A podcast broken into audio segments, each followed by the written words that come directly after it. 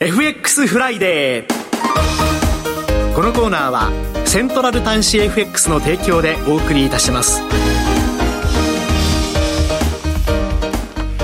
ここからは、みずほ証券金融市場調査部チーフ為替ストラテジストの山本雅文さんにお話を伺ってまいります。山本さんとお電話がつながっています。山本さん、おはようございます。おはようございます。よろしくお願いします。よろしくお願いいたします。さて、足元の為替市場の動きから伺っていきますが、現在ドル円は1ドル149円76銭から77銭で、10月3日に1ドル150円をつけた後は、その後は148円から149円後半での取引となっていますが、足元、どのようにご覧になっていらっしゃいますでしょうか？はい、あのまあ、6月、えーと、10月6日のですね雇用統計の発表の後、まあ、あの上値が重いなという感じはあったんですけれども、はい、まあ、昨日はですね、えーと、アメリカの、P、CPI が、あまあ、総合分がですね前月比、あるいは、まあ、前年同月比ともにですね市場予想を上回ったと、まあ、小幅ではあったんですけれども、はい、あのアメリカの金利が急上昇しましたので、まあ、どれもまた150円手前まで上がったという感じになってますね。であのこれまであの、まあ、6日の雇用統計も、まあ、まちまちな内容だったんですけれども、うん、まあ、あの非農業部門雇用者数が、まあ、主要総比大幅に、えー、まあ、高い、えー、伸びだったと、まあ、いうことだったんですけれども、まあ、意外と上昇がですね149円53銭ぐらいまでとどまっていたと。でその後やっぱりこのフェッドの交換からですねあのこれまでのアメリカの長期金利の急上昇あの4.88%ぐらいまで上がりましたけれども、はい、まあ、これによって、えーまあ、あの利上げ1回分に相当するとかですね、えー、追加利上げが必要なくなるというそういうような発言が出てきましたので、はい、えーと、アメリカの金利もちょっと低下基調になっていたんですよね、まあ、それがちょっとあの、まあ、昨日の、えーと、CPI の発表で、まあ、ちょっとまた転換して、えー、上昇しているという、まあ、そんな状況になっています。はい、このアメリカの金利の上昇というのは、えー、どういうふうにこの先見ていったらよろしいでしょうかね？そうですね。あの基本アメリカのですね、まあ経済が堅調であるということ。で、まあそういう状況であると、フェッドが高金利政策を長期的に続けなければいけないというですね、やっぱりその辺が大きいと思うんですけれども、うん、あとやっぱりこのアメリカのソブリン格付けのですね、引き下げ懸念といったところも、まあその需給悪化要因として、まあ一つあるんではないかと、まあ、いうことですね。まあそういう意味で、まあこの辺がですね、あのどういうふうに展開していくかというところが重要になっていくと。で、アメリカの経済指標が、まあ、あの、まあ、強いのかどうか。で、フェッドの交換が、まあ、今また長期金利上がってきてますので、えー、まあ、こういった、これ、まあ、これによって金融環境が引き締まっていると、これ以上追加例が必要ないというような発言を繰り返すのか。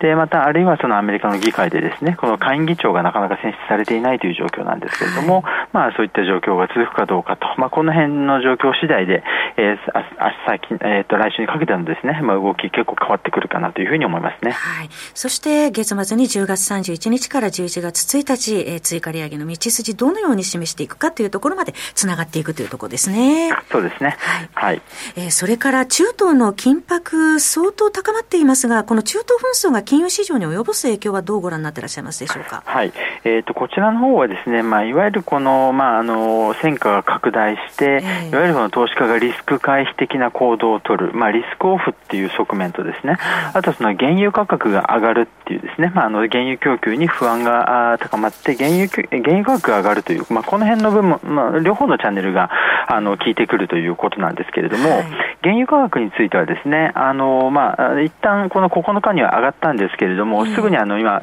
まあ、83ドルぐらいでですね、元に戻ってる感じなんですね。まあ、そういった意味で原油高による、例えば、その産油国通貨の上昇ですとか、あの、まあ、あの、原油輸入国通貨の下落とか、そういったものがあまり見られていないという感じなんですね。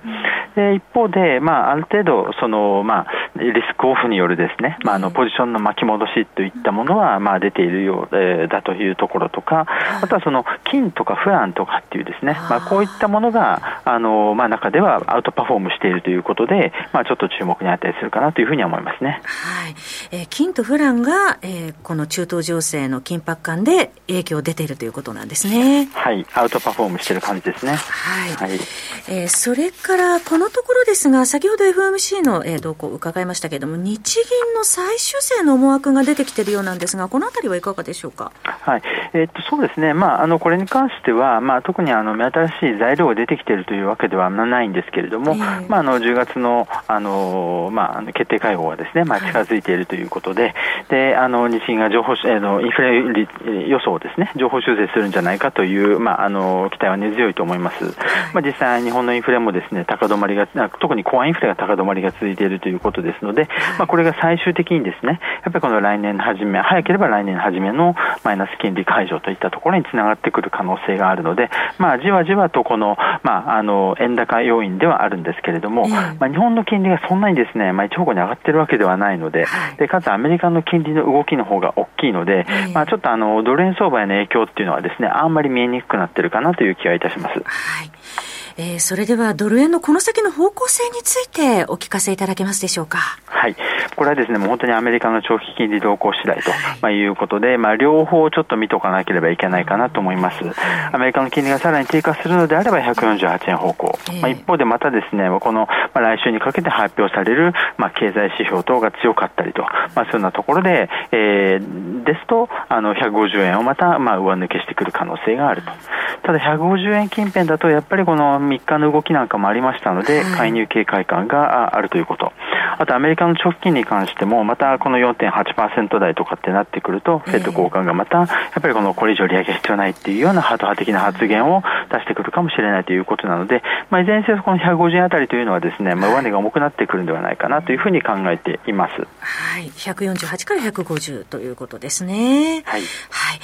えー、それでは、現在注目されている通貨がありましたらお聞かせいただけますでしょうか？そうですね。やはりこの中東情勢緊迫化との関係でいうと、まあ、スイスフランということで、まあ、特にタイドルでですね、あの、まあ、これ主要通貨の中でも、この6日以降、6日対比でですね、まあ、一番上昇しているという状況になっています。で、まあ、あの、そうですね、昨日は、あの、CPI を受けてドル高になっていますので、えー、まあ、一旦反落はしてるんですけれども、まあ、こういったこの中東情勢の緊迫化、まあ、さらなる緊迫化のヘッドラインが出てきた場合に、この、例えば原油価格とかっていうことよりはですね、このスイスフランの上昇という方が見込みやすいということですので、このドルフランの、まあ、この中東情勢緊迫化、ドルフランの売り、まあ、フラン買いですね、まあ、そういったところもちょっと注目する必要があるのかなと思います。世界一安全なスイスフランが上昇再開しているということなんですね。はい。はい。えー、大体、目と水準はどのあたり見ておけばよろしいでしょうか？そうですね。あの、ちょっとまず、えっ、ー、と、12日につけた、まあ、あの、フランの高値、これは0.8987なんですけれども、はい、これあの、まあ、もうちょっと長めで言うと、まあ100、100日移動平均線がある、まあ、0.89とかですね、えー、まあ、この辺が、あの、まあ、視野に入ってくるんではないかなというふうに思います。ドルスイスですね。はい。はい。ユーロスイスも動いてますよね。えっ、と、そうですね。まあ、これもあの、やっぱりまあ、スイスフランがっていうことですので、あの、同じような動きになるんではないかと思います。はい。えー、それでは、あと30秒ほどですが、来週に向けてのポイント一言でお願いいたします。はい。えー、やはりこのアメリカの長期金利動向と、まあ、いうことで、経済指標が強く、まあ、強いのかどうか。で、まあ、一方で、そのフェッドの交換も、まあ、あの、懸念を示してきているということですので、えまあ、そういった発言がまた出てくるかどうか。ウィリアムズ連議、ニューヨーク連銀総裁ですとか、パウエル議長の発言も、まあ、予定されていますので、この辺も注目かなと思います。はい。よくわかりました。山本さんどうもありがとうございました。ありがとうございました。お話はみずほ証券金融市場調査部チーフ為替ストラテジストの山本雅文さんでした。FX フライデー。このコーナーはセントラル短資 FX の提供でお送りいたしました。